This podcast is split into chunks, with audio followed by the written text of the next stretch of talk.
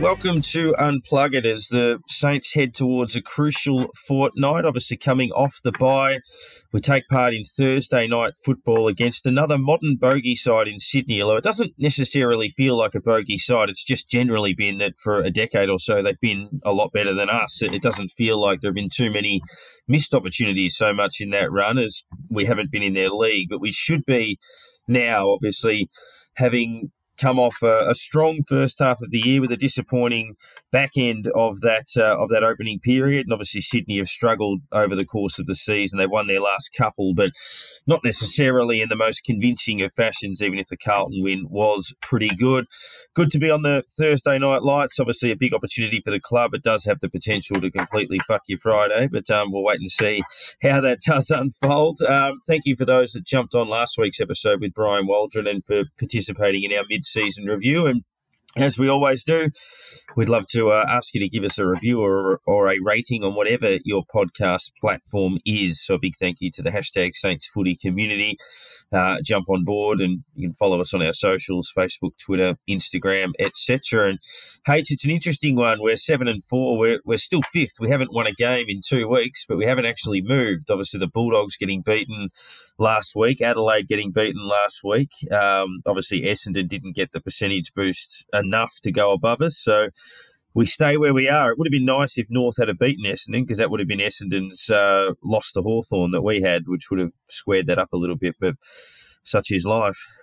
Yeah, it seems to be all the results just about have gone the way we needed them to, except their own. So it's, yeah, it's yeah. um, I wasn't expecting after that siren went against Hawthorn to be coming back just before we start again, still sitting fifth on the ladder. It's it's quite ridiculous how that has happened. Um, it's just a complete stroke of luck on our side that we can still be in that situation. Um, but as as a few have mentioned, though, hopefully that could be the curse of the eight three has been lifted. We don't have to deal with it this year. And um, on, I reckon Damien Barrett was sitting on that article for the entire season after we won the first couple of games to say, "Oh, yeah, they're not eight three and seven four, so write them off and that sort of thing." But yeah, it's it's fifth, that, and that's and that's how we got to look at it. We're, we're we're still fifth on the ladder, and we're playing a team who is singing outside, a few games behind us, haven't been playing their best football, missing a number of their players. It's a it's a big opportunity to actually go somewhere where we've been struggling over the years and yeah, actually get it, get the season back on track again. So, um, yeah, we're, we've got a couple of games to catch up to the teams in front of us now. So we, we need to keep pace because the teams behind us are, I mean, they're all winning every second week at the moment, it seems. So they're getting, they're going to come for us eventually. Well, Nick, it's a bit of a different edition this week, as we said. Obviously, normally we'd be wrapping a game. We, have already done that. But how do you feel, I guess, with the benefit of another, well, it's not quite seven days, it's four or five, uh, reflecting on where we're at, but also how you feel about the bye week? I'm, I'm someone who obviously loves to have footy keep on rolling, but at the same time, it's pretty obvious we needed it. Hundred percent. I mean, like you, I, I love watching footy. I watch most games most weeks um, because I love footy and and obviously love our footy club. Um, and so in that regard, you know, you, you want to watch them every week. You know, during the season, you want to see your team play every week. Uh, but you know, I, I, do like I do like the bye week now. I think it's it's different. You've still got you still got plenty of footy on. Um, our team happens to be one of the few that has the, the week off this week, or last week, I should say. But um, yeah, I think for a lot of reasons it's been good. You know, personally, it's it's always nice. I think now you know we're kind of in that in that age bracket with young kids and you know other obligations and, and those sorts of things that we've got to be accountable for. So in that regard it, it does make it a little bit easier to have have the, the weekend off uh, from a personal perspective. But from a footy perspective you know it, it did look like we were cooked. We, we spoke last week um, in the the review episode about how they looked cooked and um, potential you know training loads and and all that sort of stuff that they'd been working through and um, a, a bunch of different things. And and I think that you know, oftentimes we we get to this point in the season and, and they have a break, and you go, oh, you know, momentum, and you know, we want them to keep going, and and you know, maybe it will hurt them more than it can help them. Uh, but I think in this in this regard, it was pretty clear that they've been pr- playing some pretty average footy for about five or six weeks. Um, got away with a few, uh, and, and, clearly, you know, it kind of all came to a head uh, a week and a half ago against the Hawks, and and know, at that point, I think it was pretty clear to just about everyone that they needed a week off, and this is a really good opportunity to to reset. Um, and, and I think now we get that chance. We we get to come back against what is even though they're underperforming, they're still a pretty good team. They've got a bunch of good players. They're, they're a talented squad. Um, it, it's now resetting, and let's see where we're at against a team that, you know, by all all regards, looking at ladder positions, we should beat them. But they're a pretty good team. They're a pretty good team, and we're, we're going to get a, a better idea now, having had the week off, having been able to reset and and get some rest and and you know relaxation and, and all those sorts of things into the group, we're going to see where we're at. And I think this is going to be a good indicator over the next couple of weeks against some pretty good teams. Yeah, we're going to sink our teeth into that Sydney game shortly. We are continuing with the special guest. It's always great to catch up with some former Saints, past and uh, some more present, and one of those that was a part of our great sides in the 2008, 9, 10, 11 period was James Gwilt. It's still alive. Great play, Milne. Milne to Montagna. Got it back again. Inside 50. Shanks the kick. Gwilt pounces. And the Papua New Guinean kicks it into the goal square. And he's nailed the goal. His first in league football. And what a time to score. Can't break free there. McLeod. Steal by Dal Santo. This is dangerous for Adelaide. Revolt now on the impossible angle. And Gwilt can go back and line up his second goal. Gwilt's come onto the field only a couple of minutes ago as a midfielder and he is just not getting the respect that he deserves for a 21-point lead. He's a left footer. And he curls it in beautifully. He has his second.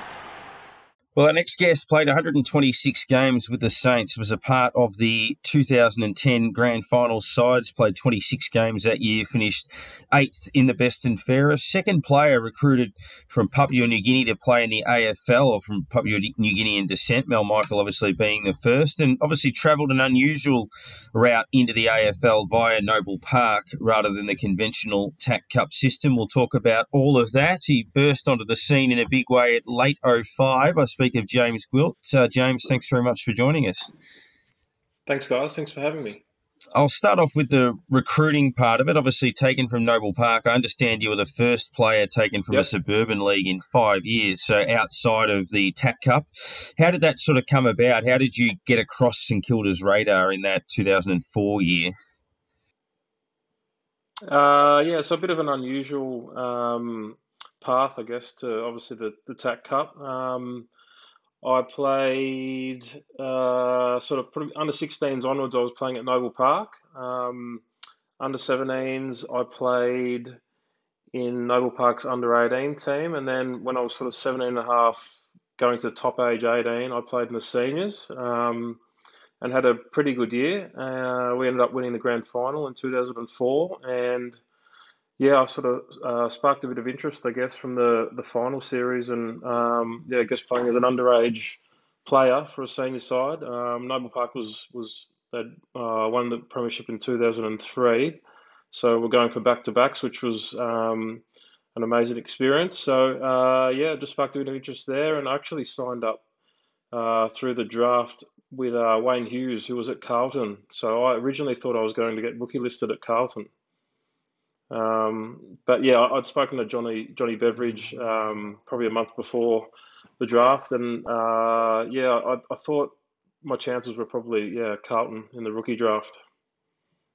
So it was probably probably a pretty good place for recruiters to go looking because at Noble Park, at the league they're in, and all that can be a, it can be a pretty rough and tumble league, and you just got to look back to the fact that previous draftee from there is Glenn Archer, and that how is the I guess, playing that senior football at, at a young age? Uh, yeah, no, I, I, found it. I found it pretty good. Um, we had a we had a pretty good side, so we had a, a fair influx of uh, players from um, from the late '90s, early 2000s when they won a few premierships there. Um, so we had you know uh, Dennis Knight was my captain coach. Um, Stuart Nagel, Dennis uh, Dennis Knight, uh, Daniel Donati, Peter O'Brien, a lot of guys that had played um, a lot of Premiership uh, football at VFL level, um, some guys at AFL level. But um, yeah, we had a really good side, and um, I, I, learned a lot from those guys because they'd obviously played at a higher standard than, than myself. James, you made your debut in late 05, as as Darren said at the top. What was that like? I mean, coming in from that um, local footy environment, and yep. then uh, I guess same year coming into into a senior AFL team and, and playing senior footy. Uh, you know, just on on the cusp of, of finals, then playing finals footy. What was the the difference like for you? Um, well, the build up was a yeah, it was it was a unusual year for me. Like I I, I learned. I guess I, had a lot to learn um, coming from uh, a local system. Um, even though I thought my training standards were, were pretty good um, as a baseline, I had a lot to learn. Um, but yeah, I, I got that uh, chance uh, last game of the year against Brisbane at Etihad. Um, I think I, I played half forward. I, I, did okay. I think I played my role, but I think I was just lucky that I had a couple of injuries to some key guys, and yeah, I got another chance against Adelaide, and sort of uh, we had a uh, pretty good game against Adelaide. I remember Harves played uh, an amazing game. It was a pretty good experience playing over uh, Adelaide. Oh, sorry, Adelaide Oval at um, uh, what was the AAMI, what was AAMI the oval called back then? Footy Park. Park. Yeah. Um, yeah, yeah, yeah, So uh, the crowd was just um, insane, um, feral almost. um, but uh, yeah, it was it was it was a pretty good experience, um, and it was great to win. Like it was it was such a tight game. I think I played, uh, yeah, half forward. I think I played, uh, Ben Hart might have played on me. So that was, yeah, I was just pinching myself from, you know, coming like a Adelaide great coming to play on me. It was pretty pretty special. Just just before one of the other boys jumps in, I just wanted to to jump in and thank you because I reckon that was one of my favourite days in footy. Um, yeah, travel got got the train over to Adelaide with a bunch of guys and and watched the game, and it was just one of the, the most amazing nights of footy that I've ever been to, that I've ever been involved in. So I just wanted to say thank you to you because you were a massive part in that in that third quarter. So thanks for that, mate. Really appreciate it. yeah, no, I, like I, I, I tried my best. It was. Um, I was definitely nervous. Um, I, that was probably the most nervous I'd ever been in my, my sporting career, um, especially because you know we're playing at a such a oh, the, just the I can't uh, explain how how feral the crowd was. It was just yeah, it was incredible. See, obviously, you, you kicked a, a, scrambled goal out of a pack, and then you flushed a beautiful set shot from about 50 about a minute later, and that broke the game open. Yep. In the last quarter, you actually kicked a crucial point that put us seven or eight points up, which which wrapped up the game. How much does it do for your confidence in a low scoring, tight game, a huge final, as you say, feral, puts the team into a prelim to have that big an impact that early in your career in, in what was probably St Kilda's best win of that decade in, in many respects? Yeah, just uh, just a surreal experience. Like it, the the game just went in a blink of an eye. Like um, so, remember obviously getting the plane over and then the build up, and um, I think it was it was a bit wet um, that day. So like the lead up to the to the game, it was a very long day for me because I'd never really played a night game before, um, other than my first one. Um, so yeah, it was just a massive build up. Um, obviously, first final, first AFL final anyway. I think probably uh, what held me in good stead was probably playing those uh, two finals the year before in the seniors. So that played a semi, a prelim, and a grand final. Um, and I think um, just just wanting to play as best as I could in the finals because I think that's what um, people remember you for is playing um, in, on a big stage. Um, that's what people remember. So that's what I always thought coming into the game. I just wanted to play my role and play as best as I could. So thinking about that, playing the role, uh, what was the lead up to playing that first game? Because you would have been playing down at Casey before that. Um, I'm pretty sure we're still aligned with Casey then, weren't we? Yeah, it was Springvale. Um, yeah, yeah, back so, then. Yeah. Or Springvale. Yeah, yeah. Um, what were the roles you were given there, and was there a particular role that the club may have actually asked you to sort of, I guess, adapt, and then they brought you in for that particular reason, or because it coming so in so late in the year? It would seem it would be a particular reason they would want you in there for something? Uh, I, th- I think because um, Sammy Hamill was injured, so they needed a half forward. Um, I was playing sort of that half forward, a little bit of wing at Springvale, um, and yeah, I just yeah, Tomo took took a chance on me, and um, yeah, I was pretty thrilled with it. Um, I didn't really expect it because I probably, you know, to be honest, I probably wasn't playing that great at Springvale. But I think they just needed that half forward, um, sort of defensive forward, and uh, yeah, just Tomo took a chance for me, and I'm forever grateful for that. Walking into that into that locker room, I guess, and you've got you know Robert Harvey, who whilst ten years or, or thereabouts off his kind of Brownlow peak, um, we're still playing some pretty good footy as we saw in that Adelaide Adelaide final. You've got Nick Riewoldt, you've got Lenny Hayes, um, a bunch of Aaron Hamill, Fraser Gehrig off off a ton the previous year. What's it like coming in from I guess that mm-hmm. that uh, Noble Park environment into into that dressing room, into that change room? Uh, yeah, I just I just remember the first couple of weeks. I was like, oh, how am I here? Like, like I don't deserve to be here. Like I'm walking through every morning and seeing Aussie Jones, Milne, um, Fraser, Stevie Powell, um, Bakes, Lenny, um, yeah, it was just oh, big Cozzy, Rui. It was, you know, like even coaches like Terry had Terry Danaher there and and Tomo. Um, I just yeah, the first first couple of months was just like, oh my god, like what am I doing? Like, there's no, I'm not good enough. Like I was just doubting myself every day that I walked in because I'd seen what they'd done in their careers. But um, yeah, like they were they were lovely guys. Um, great to um, you know, be a part of. Um, they, they trained really hard. So, um, yeah, like, yeah, a lot of self doubt early, but uh, once you get into it, yeah, the, the banter and you just feel a part of it once you first couple of weeks and you train hard and yeah, you're accepted in and out of the side through 06 and 07, 08, you played mostly through the back half of the year, 13 games and another final series. Uh, can you compare 08 to 09? You played 13 games in 08, 15 in 09, but obviously 08 you were a part of the finals run, played well again against Collingwood in the semi, but 09 obviously not being a part of what was a, a bold run towards a flag. Can you take us through those two seasons?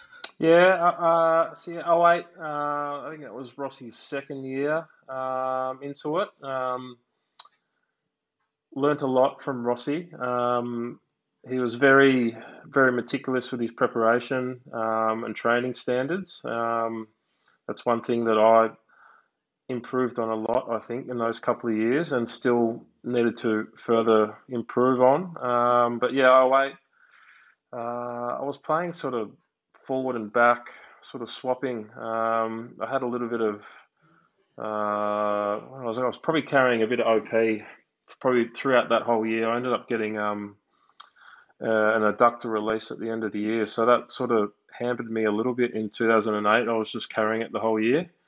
Um, 2009 um, had a really good preseason. Um, I think I played the first maybe 11 or 12 games, I reckon, for the year. But I was more sort of defensive forward, half forward.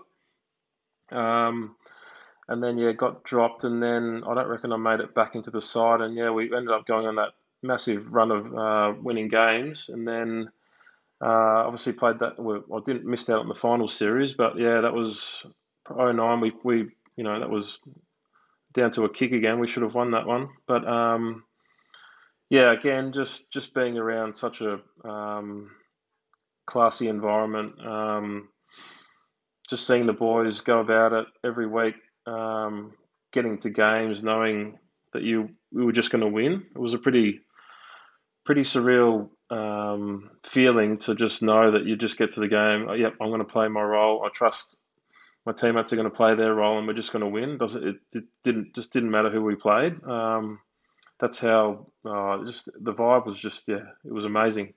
Now, just going back just slightly, the the transition from GT to Rossi, how, how did you find that yourself, and how did you feel the the group transitioned between the two? Was there did, did you find it easy, or did Ross just bring in a completely different, I guess, structure and plan and everything to what GT had?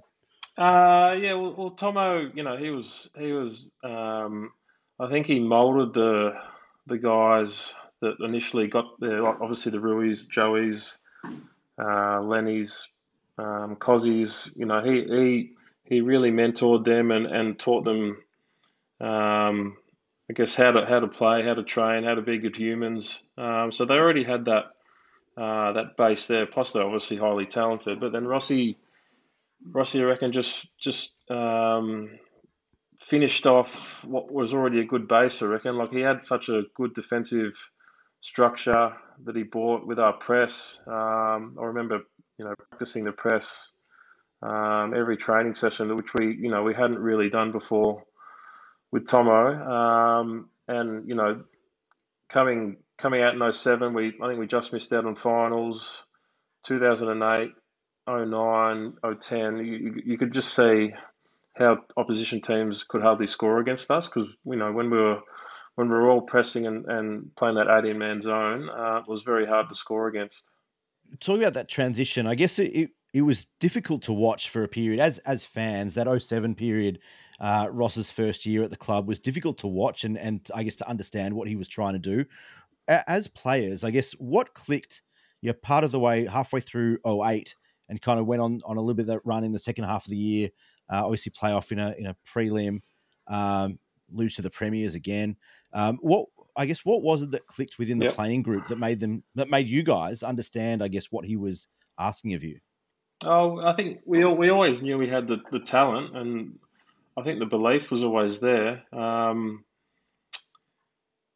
yeah, I just think just that we just I just think we just kept improving year by year. Like obviously, you know, it was probably maybe a bit hard to watch um, spectator wise 07, maybe a little bit of 08, but I reckon yeah, sort of after um, halfway through sort of 08, I reckon yeah, I don't think there was a specific moment where something clicked. I think we just we always knew that we were going to get there. Like it was like very rarely do you see teams go out and win one or get to a grand final, you know, with a new coach within one or two years. It would just, you know, it happened, what, 04 with that sort of group, prelim 05, that was a prelim, 06, what was that, elimination final, I think, 07 missed out, 08, prelim, 09, granny, and 10 granny. Um, I think 11 we played in the semi or uh, elimination final against Sydney, I think.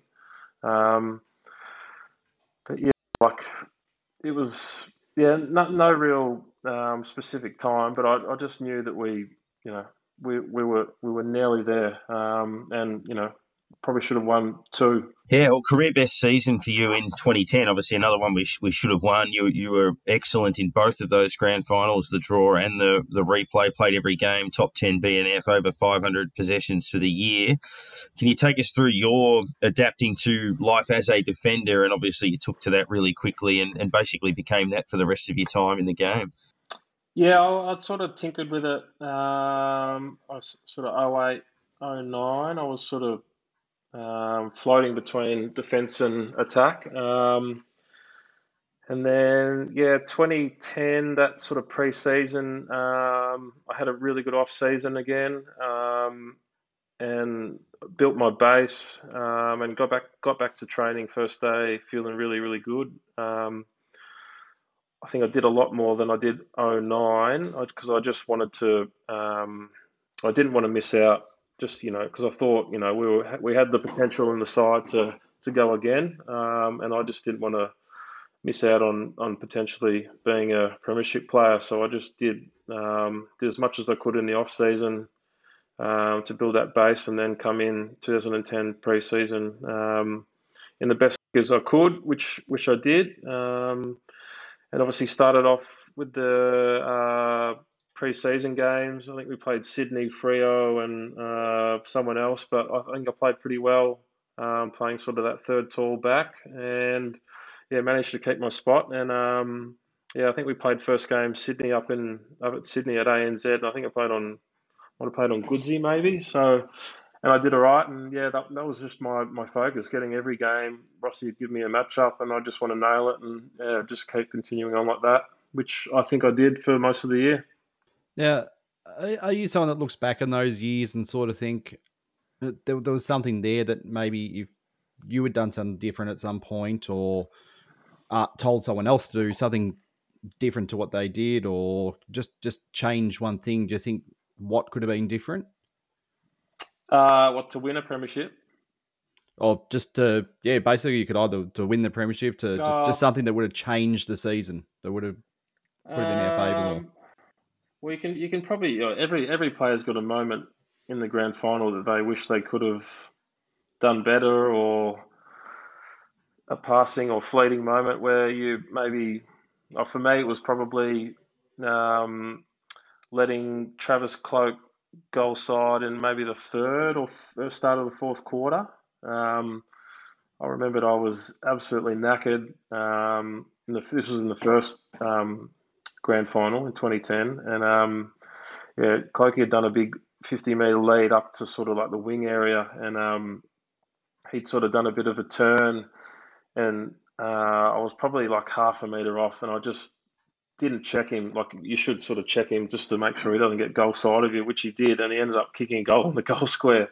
Um, just it just bubbled out, and he was there before me, and that was probably one moment where I just thought, you know, I could have, I probably could have done better. Um, did that cost us? I'm not sure, but every I think every player's got that little moment where they could have done done something better. Unfortunately, that's footy. We've had a few of, of that team, I guess, on, on the show in recent years, all all with kind of similar but different, I, I guess, moments of, of thought or, or whatever, understanding the moment of the siren in the draw. What goes through your mind in, in that moment? Um, I was completely exhausted. I could hardly talk, um, and I didn't know how I was going to do that again. So I was shattered. Going to say the reality is that I don't know, I speak to a lot of people that were in St Kilda's rooms halftime of the replay.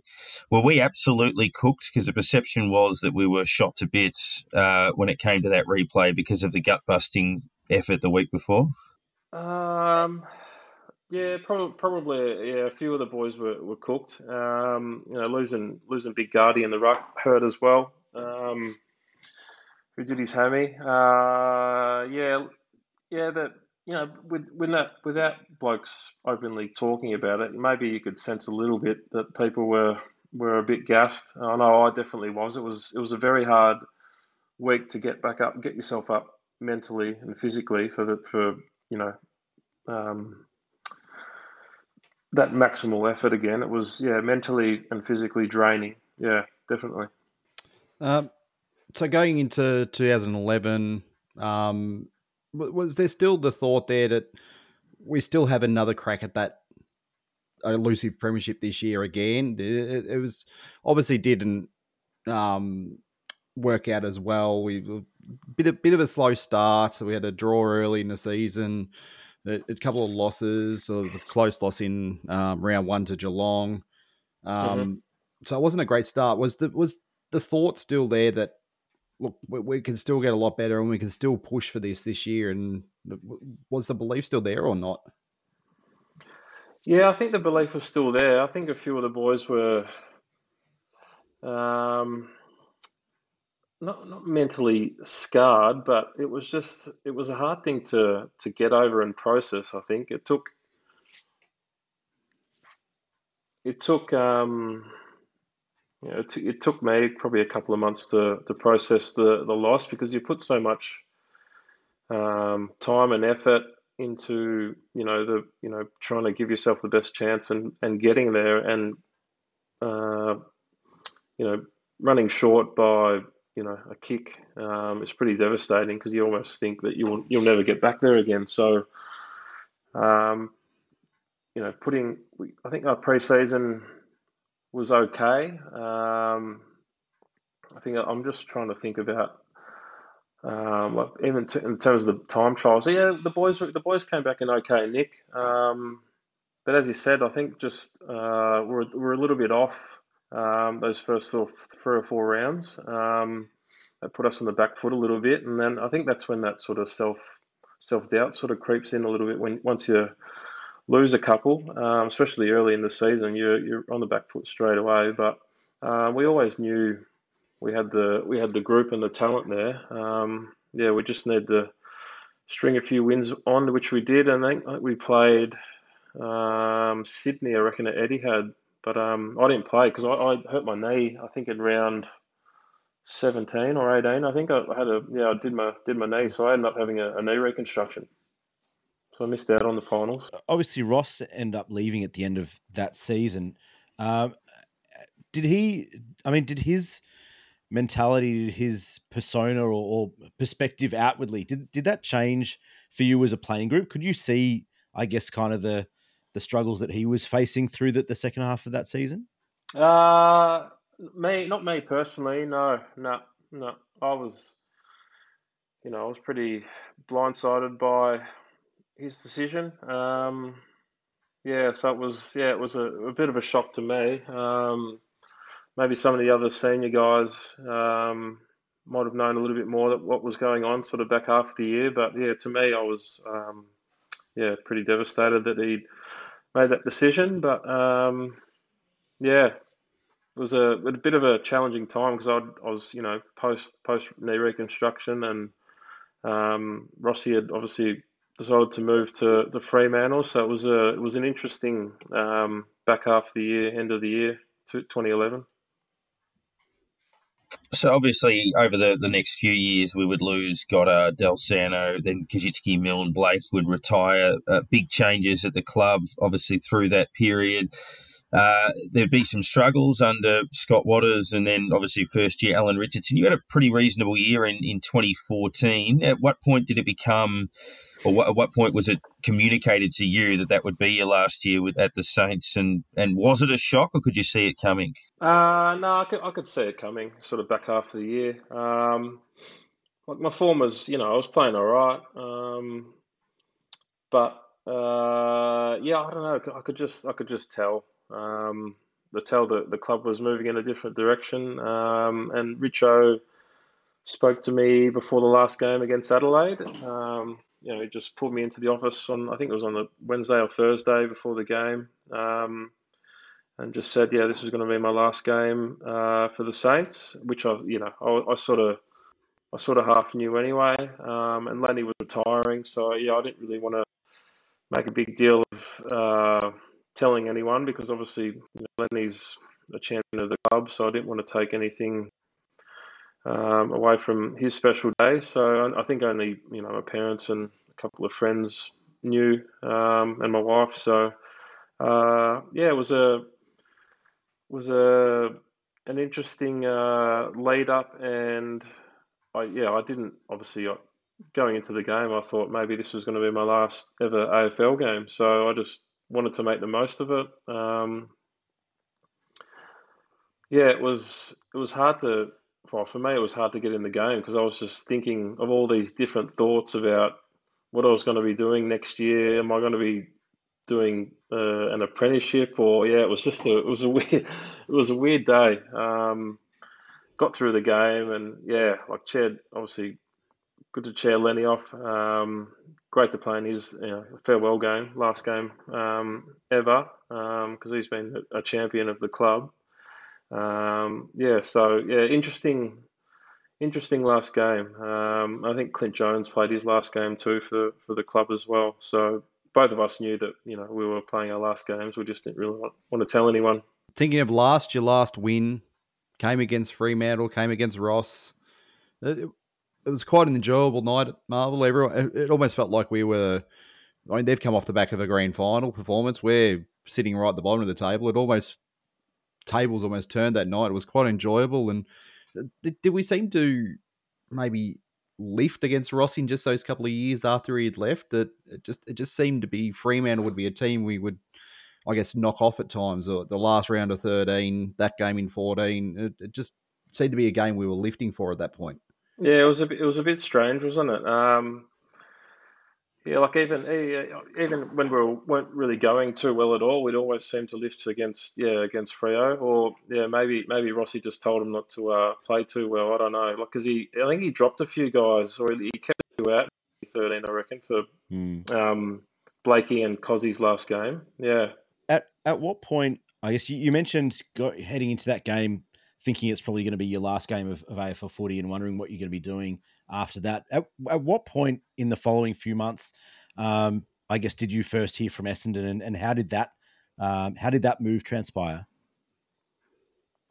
Uh, yeah, it was it was within like the was in a within a month, um, sort of October, mid mid October, late October. Um, yeah, I had a meeting with uh, yeah Adrian Dodoro and and Hirdy. Um, and who else did I meet with? I met with Melbourne uh, when Roosy was there.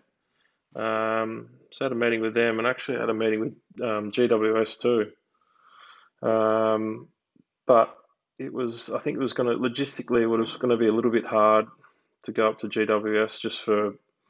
I was only going to get maybe a one or maybe two year deal. Um, so I think it was, yeah, going to be a, a, little bit hard just for where I was at, where my wife was at with her work. So, um, yeah, Essendon was, uh, yeah, I, I, thought their list was, you know, because they'd come over the, they'd come through the, the, the saga um, with that group of boys that were still pretty talented. They had a pretty good list. Um, and obviously the connection with BJ that was there as well, um, which made it a little bit of an easier transition that obviously got a little bit tricky from from there. But uh, 152 games in all, 126 with the, the Saints, 26 with the Bombers. Uh, what are you up to these days? understand you've got a business and also um, doing a bit of work with Rowville in some local footy.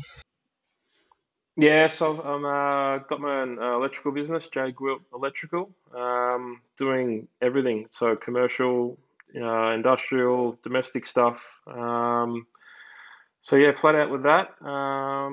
And yeah, assistant coaching at. So I've been at for seven years. Um, so there for a couple of years um, after I finished, and then I was playing assistant. And then I've just stayed on as, as an assistant coach. Um, footy's good. I'm still enjoying being around the footy environment. Um, we are third at the moment. We lost the grand final last year to my old side, Noble Park, actually, which was um, yeah, a bit a bit surreal and different, but um, yeah, it was it was a good experience for the boys to get there, um, and hopefully, you know, we can go one better this year. Now, to finish up, um, as the club's celebrating 150 years this year, uh, we've asked everyone this year, um, yourself as a Kilda player, what is the Kilda Football Club? Is a, a, a moment that you've had or a something at the club or someone or just what is the St Kilda Football Club to you? Yeah, obviously they, they gave me an opportunity to um, to start my AFL journey, um, and you know I think looking back now, if I didn't get that opportunity, um, how different my my life would be, and you know I got to play um, with the likes of Robert Harvey, Justin Peckett, um, Fraser Gehrig, Stephen Powell, um, Stephen Baker, Stephen Milne, Lenny Hayes, Nick Riewoldt, Koschitzke. Um, you know, all these pretty Austin Jones, all these special players that, you know, yeah, obviously if they if they hadn't given me the opportunity then yeah it'd be it'd be a very different life for me. Um, obviously coming from from Noble Park, um, yeah, I struggle to think what I'd be doing, um, to be honest. Um, you know, to, to, get opportunities and um, I guess learn all these different um, things from the footy footy boys um, and from the footy club about you know being disciplined and, and respect and, and hard work and professionalism, all this stuff that transfers across to your everyday life now. Like, I, uh, there's no way I'd, I'd be this person um, that I am now if I wasn't you know, if I hadn't had the opportunity through, uh, you know, Johnny Johnny Beveridge taking that chance with me. So, um, yeah, and obviously playing with all these special players, special grounds, playing at the G that I, you know, I'd gone to, you know, I was a Richmond supporter growing up, so I, you know, I used to go to the G every second Saturday with Dad, um, and then to play on the MCG, especially. Um, I remember my first game against Richmond at the MCG. That was that was pretty special because um, I, you know, I'd idolised Richmond growing up, playing, um, you know, growing up going to the MCG, and now I was I was suddenly playing there, and I think I was playing, you know, a few games when Richo was playing, so it was just yeah, it was very surreal. Um, playing on someone like that who was my idol, um, yeah, I just had to pinch myself. Well, James, uh, we appreciate you jumping on and joining us uh, this week and for all of your contribution for, for some of St Kilda's finest moments through that Ross Lyon era. You were front and centre, and uh, even obviously in that Grant Thomas era as well. You had a unique perspective on a lot of those and, and played very well in so many big games for the club. And, and thanks very much for joining us. And we, we wish you well with uh, your boys at Rowville, and hopefully, as you say, they can go one better. Yeah, thanks very much, guys. Thanks for having me. James Gwilt there. We look ahead to Sydney. We're seven and four, as we said. Um, obviously, having lost uh, four of our last seven, having won the first four, and Sydney five and six. They lost four in a row before winning their last two. Obviously, they had the fluke win against North Melbourne via that interchange infringement and then beat a, a, severely battling Carlton. They're two and three at home this year. They've beaten Hawthorn and Carlton, which obviously isn't huge. They lost to Port Adelaide, GWS, and Fremantle. Obviously, the Port and, and GWS losses were by a kick, but they've had a shocking run of injuries, which we'll touch on in a moment. But one thing I did find interesting is we haven't beaten Sydney at the SCG since 2009. And doesn't surprise too much. But then I looked into it, and we've won a game at every major interstate venue at least twice since then. So Optus Stadium, uh, Adelaide Oval, even Football Park, the Gabba, Metricon, uh, all of those venues, even Tassie and other, you know, some of the more quirky venues. So yeah, it hasn't been a a happy hunting ground for us. But yeah, it, it is set up, Nick. I think this time for us to you know put our best foot forward. We'll go through their outs a little bit later on, but um, yeah, there, there, there's an opportunity for us to to basically show the competition that yeah, look, that wasn't a fluke early in the year, and we're rested up and ready to go again. Spot on. I, I think it's the perfect opportunity. I think now, from from a public perspective, you know, pressure is low. Um, everyone's seen us play over the last month or, so, and and they've kind of seen us regress from from where we were in the first month. Uh, and yeah, I think people are expecting that we'll probably get beaten this week, and, and potentially that's a good place for us to be. We, we've heard you know all season from Ross and and the the group about the year of exploration and the journey and you know the the test and learn and all that type of stuff. Um, and potentially to come into a game underdogs uh, even if they are missing some players, you know, I think is, is potentially good for us. It takes that pressure off, um, and they can just go and play footy again. And, and like we said uh, earlier, you know, having the week off and be able to reset and, and all that type of stuff is is a good spot for us to be in. Uh, and you know, you, you you hit the nail on the head that, that we haven't played well in Sydney for, for a long time at the SCG, um, and yeah, this is it's a perfect opportunity to to do that now. Yeah, I think the one thing I think we have to do first, foremost, before everything, is be party poopers. We're, we're buddy, buddy. We've got to stop him. We we can't let him take over. Uh, because that, I mean, that's what he does in a lot of in his big games. He makes the game his game. Cal needs needs to stick his leg down his sock and make him yeah run around the three legged race and make it hard for him. Make him yeah, just just don't let him get away. Don't let him don't let him get that sniff. And I mean, th- there you go. There, there's the first bit because the, the Sydney players will be looking for him as well. They'll be looking to get him into the game. They'll be looking to k- kick the ball to him and get him kicking five goals. So there, there, there's the mindset straight away in the game. They want him to have a big game, and we're going to stop him. So uh, that's the that's our first step to getting it there. And then, yeah, uh, the one who's probably going to be causing a lot of issue getting it to him is Blakey. We've seen running out of the back line every week.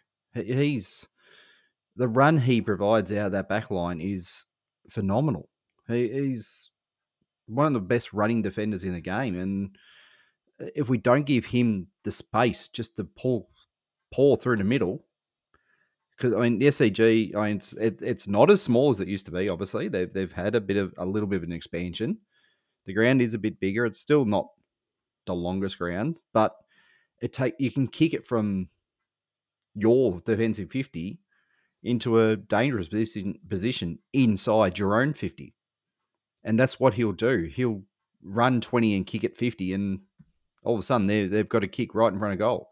So they're the kind of things we're going to have to stop because if we let him get away and they get away early, it's not going to be an, it's going to be a bit of an ugly night. And we're not going to get back into it if we don't stay with them early or or at least take control of the game. So there's a few things we really have to watch. Um, there's the same way they're, they're missing players, but they cover very well as well. So yeah, it, it, it's a not an easy task whatsoever. So we've got to really, really be on it from the opening bounce. Yeah, looking at their outs, so obviously they're defensive wise, they're missing both McCartins. Um, looks like Rampy will probably play. Forward, they're missing. Tom, Tom, might come back as well. Tom McCartin okay. is a potential in. Right, okay, but so um, definitely Paddy, obviously. Uh, forward, they're missing McDonald, Amartey, and Reid, and then obviously Mills and Parker through the middle of the ground and, and Ladhams uh, in the ruck, which has obviously brought Hickey back into the fold for them.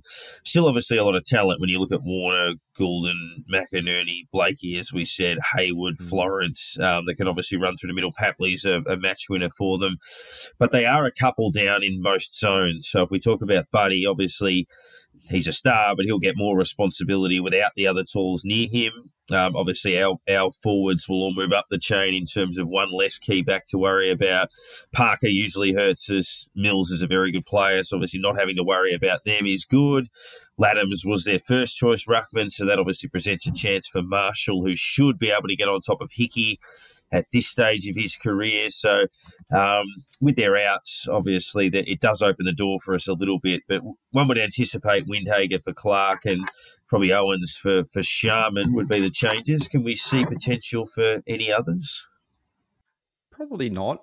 It seems about right. Um, I mean, we're probably not needing that second ruckman when I mean they've got Hickey and that's about what they're going in with, you'd suggest. And I mean, Owens will be able to, I guess, uh, go up against whoever else they're going to throw into the mix. So you, you don't really need that second um, second ruckman. But as for who we haven't had in, the, they're probably the only two names I'll be looking at going. I'd almost say that the, that's what our backup is at the moment. There's not really too many others pushing for well, putting their hand up, going pick me, pick me. Um, but they're the obvious ones, and it's not going to be, I guess, too hard to actually do that. Um, obviously, Clark missing for four to six weeks or around about whatever it is, and um, yeah, Sharman. I, I'm not sure what he's providing us at the moment. Um, it, it's hasn't he, he's made, I guess, the a, a good target, but hasn't given us given it to us. He's taken a key defender, but hasn't really um, provided the key position.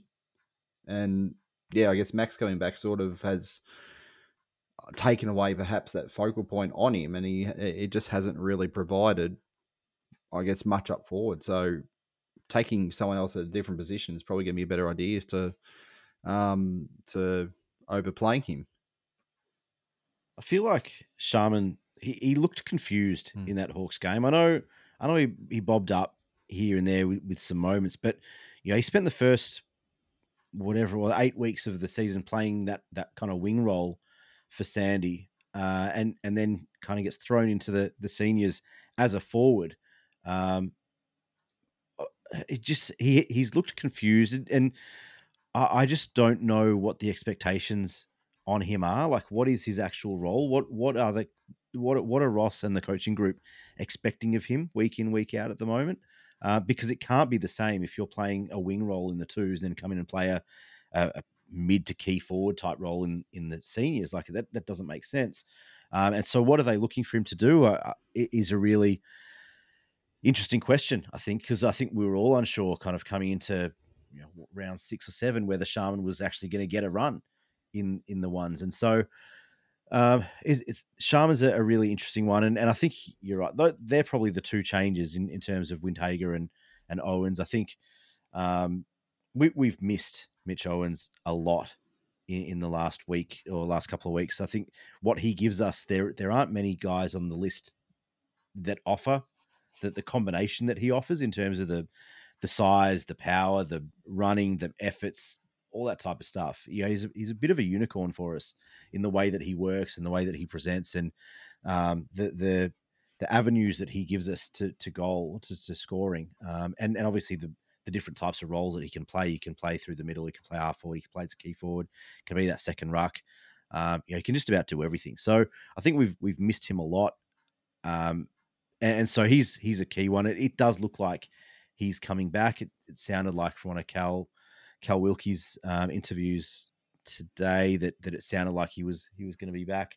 So I think that's the key one. Windhager, everyone is expecting that he's going to get a run at some stage. Um, we know that the the group's given him a bunch of things to work on. Um, is it defensive pressure? Is it running ability? To, you know, running both ways, uh, that sort of stuff. I, I think that's been mentioned um, around the, the joint. So, you know, whether he's done enough in the last couple of weeks to to, to win that role back is is the question. But certainly from the outside looking in, it, it does look like you know he's he's done everything that he can do to get a, a gig, but you know we don't know the ins and outs of those um, questions that have been asked to him, um, you know, within the the four walls. Yeah, I'd be surprised. You'd think, obviously, with the, the door opening up, that that would be intriguing. Obviously, Membrey being a, a, fascinating watch when you factor in uh, went out with concussion, didn't play the last game. Uh, was played at VFL level, was okay, but not great by any means. Uh, Owen's obviously available and what they do on that front. We know Bytel's in the concussion protocol, so options are a bit more limited outside of the obvious with Windhager and, and Owens uh, and in terms of what they do in, in that space. There's often a temptation to pick a second ruckman in Sydney, given the amount of stoppages you you have. Uh, it wouldn't surprise me if Ross did that, but I don't think so. Um, so yeah, it'd be fascinating. And obviously the, the Buddy 350 part. I mean, he's only kicked 10 goals in eight games this year, Buddy, so he has struggled on the course of the season, but clearly a player of enormous talent. So We'll uh, give some final thoughts on that in a moment. Just a quick update in the AFLW. Obviously, the numbers have been handed out for some of the new recruits. Steph Chiocci will wear the 17 that she wore at Collingwood, whereas Jaimee Lambert will go to 9, having uh, worn 13 at Collingwood. Jess Wardlaw uh, wears 30, Natalie Plane 32. Serena Watson uh, will go to 12. obviously, um, with the Shierlaw number, and, and Beth Pinchin will take up number 24. So more on the AFLW in coming weeks, but that's a bit of an announcement on the new recruits. A couple of questions from the listeners. Um, Nomad Cram H just asking what a par result would be for the remainder of the season from here. Is it just finals or is it winning a final? Assuming that finals is a bare minimum. Well, that's going to come down to probably where we finish. Um, I if we can finish fifth, sixth, get the home final, then we'd hope we win a final.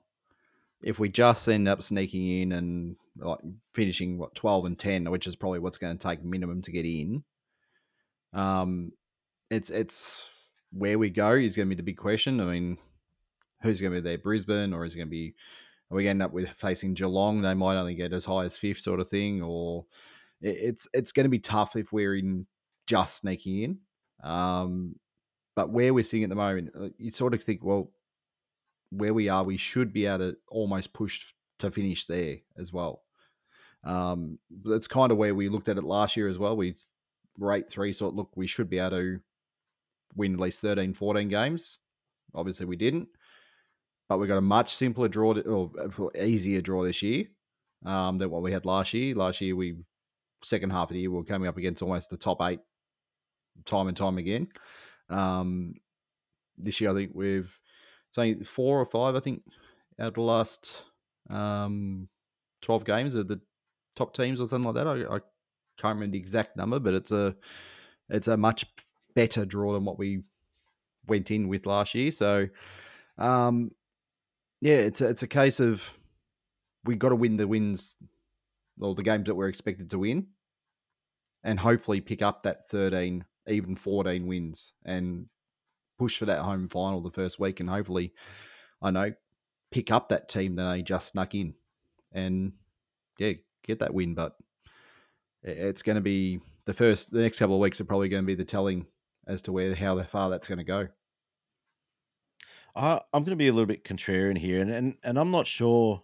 I'm not sure the expectations are finals at all, let alone winning a final. I mean, I think I feel like we were spoilt in the first five or six weeks of the season. I feel like it's not the last month that's kind of taken the season a little bit off the rails. I think it was the first month that kind of derailed the season in that it changed the expectations. We went in not expecting a whole lot. Maybe we could sneak a final, maybe, but you know, I think we were all expecting that kind of, you know, eight to 12 range, you know, mid table. We didn't think we were a bottom four team, but we didn't think we were a top four team. So, so where do we fit in into that, um, into that part of the ladder, I guess that middle part of the ladder. And you're going, going four and zip, five and zip, whatever it was, five and one, um, kind of change those expectations from a fan base perspective, maybe not internally, but, but from the outside looking in, all of a sudden we're top of the ladder. Uh, we're playing some pretty good teams, or what we think are some pretty good teams, and, and we're winning we're winning games of footy, and and I think that's kind of what derailed our expectations of of this season. Um, a number of times we spoke during that those first couple of months about how you know we would have been happy with three and three, and all of a sudden we're five and one, and um, you know laughing. Um, but but I think that's what changed the expectations, and you know we, we say that we should you know we should be going playing finals, and and you know to win fourteen we need to win we need to go seven and five in the run home, which is certainly doable. But we just lost to Hawthorn, who just got pumped a couple of times. Um, yeah, I, I, know they beat West Coast, but they got pumped last week. Um, and they've been pumped a few times this season. So I think we've got to keep that in mind that maybe, maybe this is closer to where we are this season. And I'm not talking about next season and the next four or five, but but maybe that performance is closer to where we are as a team in terms of what we're learning, what we're testing, what we're experimenting, all those types of things than what we saw in the first month, where we were so unpredictable. We were missing so many key players that no one really knew what we were doing, including ourselves. And that made it incredibly hard to defend. And maybe that was the outlier. And this is what we've seen over the last month is actually closer to where we're at as a team. And, I think it's just worth considering that in in our perspectives that that's kind of where we're at. Yeah, and maybe looking at the, the summary of the the whole parts where it's a long season where, you know, a young side that's up and down and that, you know, Leigh Matthews has always made the quote that you judge a team by what their best looks like. We've shown that. We haven't sustained it every week, but it is a blueprint that the players can work off. They've had a week off now to try to rebuild that. There'll be times this year where we touch that level again. Hopefully, it's for a couple of months and, and obviously sees us poke into finals and, and do a bit of damage in there. But there is that unpredictable element to it. Um, clearly, our best football is good enough. We've taken wins off teams that we're competing with, like Essendon, the Bulldogs, Fremantle, Gold Coast. Obviously, we've beaten all of them that we're fighting with uh, for spots in the eight. So that helps. If we beat Sydney, we just about put them out of business. We'd be three games clear of them. Um, and obviously there's opportunities to do that going forward. So yeah, I mean the sum of all of its parts is a little bit inconsistent, but it's probably ahead of where we expected. So if we can consolidate, it is an opportunity to to play finals. But I think we're, we're certainly going to have those peaks and troughs. We're not going to win nine in a row. We're, we're not quite at that level, but it's ironing out the chinks and making yourself as consistent as you can possibly be. Um, and I think that's probably with, with Big Saint 21 and Shay talking about the drop off in pressure. I think that's a little bit of what we were talking about that ability to sustain, and hopefully they can get back to that level now. Tim says, or Tim Dole, Owens, Pooh, Clark, Hammer, and Burns are five improvements that help propel our early season. Where do we think that may come from in the next crucial month? Bytel, Windy, DMAC, or King will be obviously, being available. Uh, hopefully, Windhager, who was on track to be that player, but uh, injuries obviously stopped that in the preseason, and hopefully now he's back. But uh, Bob Khan asking about Windhager, and he was working on it. I know, Nick, you, you spoke about that in depth before. Um, Joshua Ahern asking if we have any fullback options besides Dougal. Not really, I guess, at the moment. I know James well, most Van clubs don't, to be fair. No. Most clubs don't have a secondary fullback. Oh, It's probably, been. Highmore's much, yeah, Highmore's much smaller. Highmore's built a bit like Wilkie. Um, so he's a bit like Wilkie in battles, whereas Howard's obviously a bit bigger. Howard's got an important role this week. He'll probably be the one that plays on Buddy. Um, at VFL level, look, Oscar Adams is going okay. James Van Es is going okay, but a first year player. He's a Yeah. beast of a man, though, James. Yeah, he He's- is, He's a man mountain, but he's clearly not ready. yeah, they're not going to play AFL just yet. But um, yeah, it's look, it's Dougal at the moment, and hopefully he can turn that around. Clearly, he's been a source of frustration. Um, Dark Tracker, I think, alluding to, but it's not switching the ball at pace, uh, alluding to the fact that um, clearly we're not taking the risks that we took earlier in the year, and I think there's an element of that. Um, and a couple more. Greg asks H, after seeing half a season, pick your best six forwards regardless of injury. It's a good question because obviously players like Membrey in, Membrey out. Um, where does it sit? Well, you'd probably, I mean, King obviously straight in. Um, do you, well, I'd put maybe Owens in that six because that, that's it's probably more where he sits in the team. Um, then you got two smalls. You got Higgins and Butler. Um, on the other sides, I mean, Caminiti obviously has to go in. Um, and the sixth, oh, um, tough one. Maybe, oh, I don't know. Throw a name out there for me. Who who would be the sixth best? You think? Um, Phillipou, yeah, yeah, Yeah. I guess he'd probably be named in the forward six, wouldn't he? So, yeah, that, that Gresham, maybe. yeah, I'm, I can't fit him in at the moment. I'm still still Mm, struggling to get him in there at the one. moment. He's he's probably he'd start on a bench a bench if anything. So, but that that's probably your best, I guess, sixth at the start of the year. Um, if that's the positions you're going to play him in, I guess. Uh, and probably a segue there, Nick, into the question from AT Saints fan as to what the blend is for, for Mitch, ideally, between forward ruck midfield, you know, centre bounce time. Um, obviously, as a ruckman, you probably only want him to do a very little bit of that, but um, what the ideal mix is. Yeah, it's it's really interesting. I think from from a, a ruck perspective, you probably only want him in there maybe five, 10 percent each quarter max. You, I mean, you want Rowan Marshall. He's, he's one of your prime movers in the middle of the ground. We know how strong he is around the contest, even if he's not winning the the the ruck contest. Um, which you know, I- personally I want to see him do more of. I want to see him winning more ruck contests and, and he has to advantage and all that type of stuff. But we know how strong he is at ground level and and you're beating guys around the ground. So you want him in the middle. Um, Mitch, I think, is really good as that impact player in, in that role, and he can kind of jump over guys and run through them for one or two contests, you know, a a quarter. Um, but you don't want him doing that too much. I think there is an, an injury risk as well, having having guys like him uh, in the ruck too much. Um, clearly, the the role that, that has been carved out for him this season has been as a semi key forward. Um, and and I think that that's the role, depending on where they feel Tim Membrey is. I feel like that's where he's going to get the majority of game time right now because Membrey is struggling. Um, I, think if you go on on pure uh, performances this season, Caminiti's got to be ahead of Tim Membrey for that second key forward role, and and I think that there is the I think there is a potential for King, Caminiti, and Membrey, King, Caminiti, Owens, etc., to play in the same team.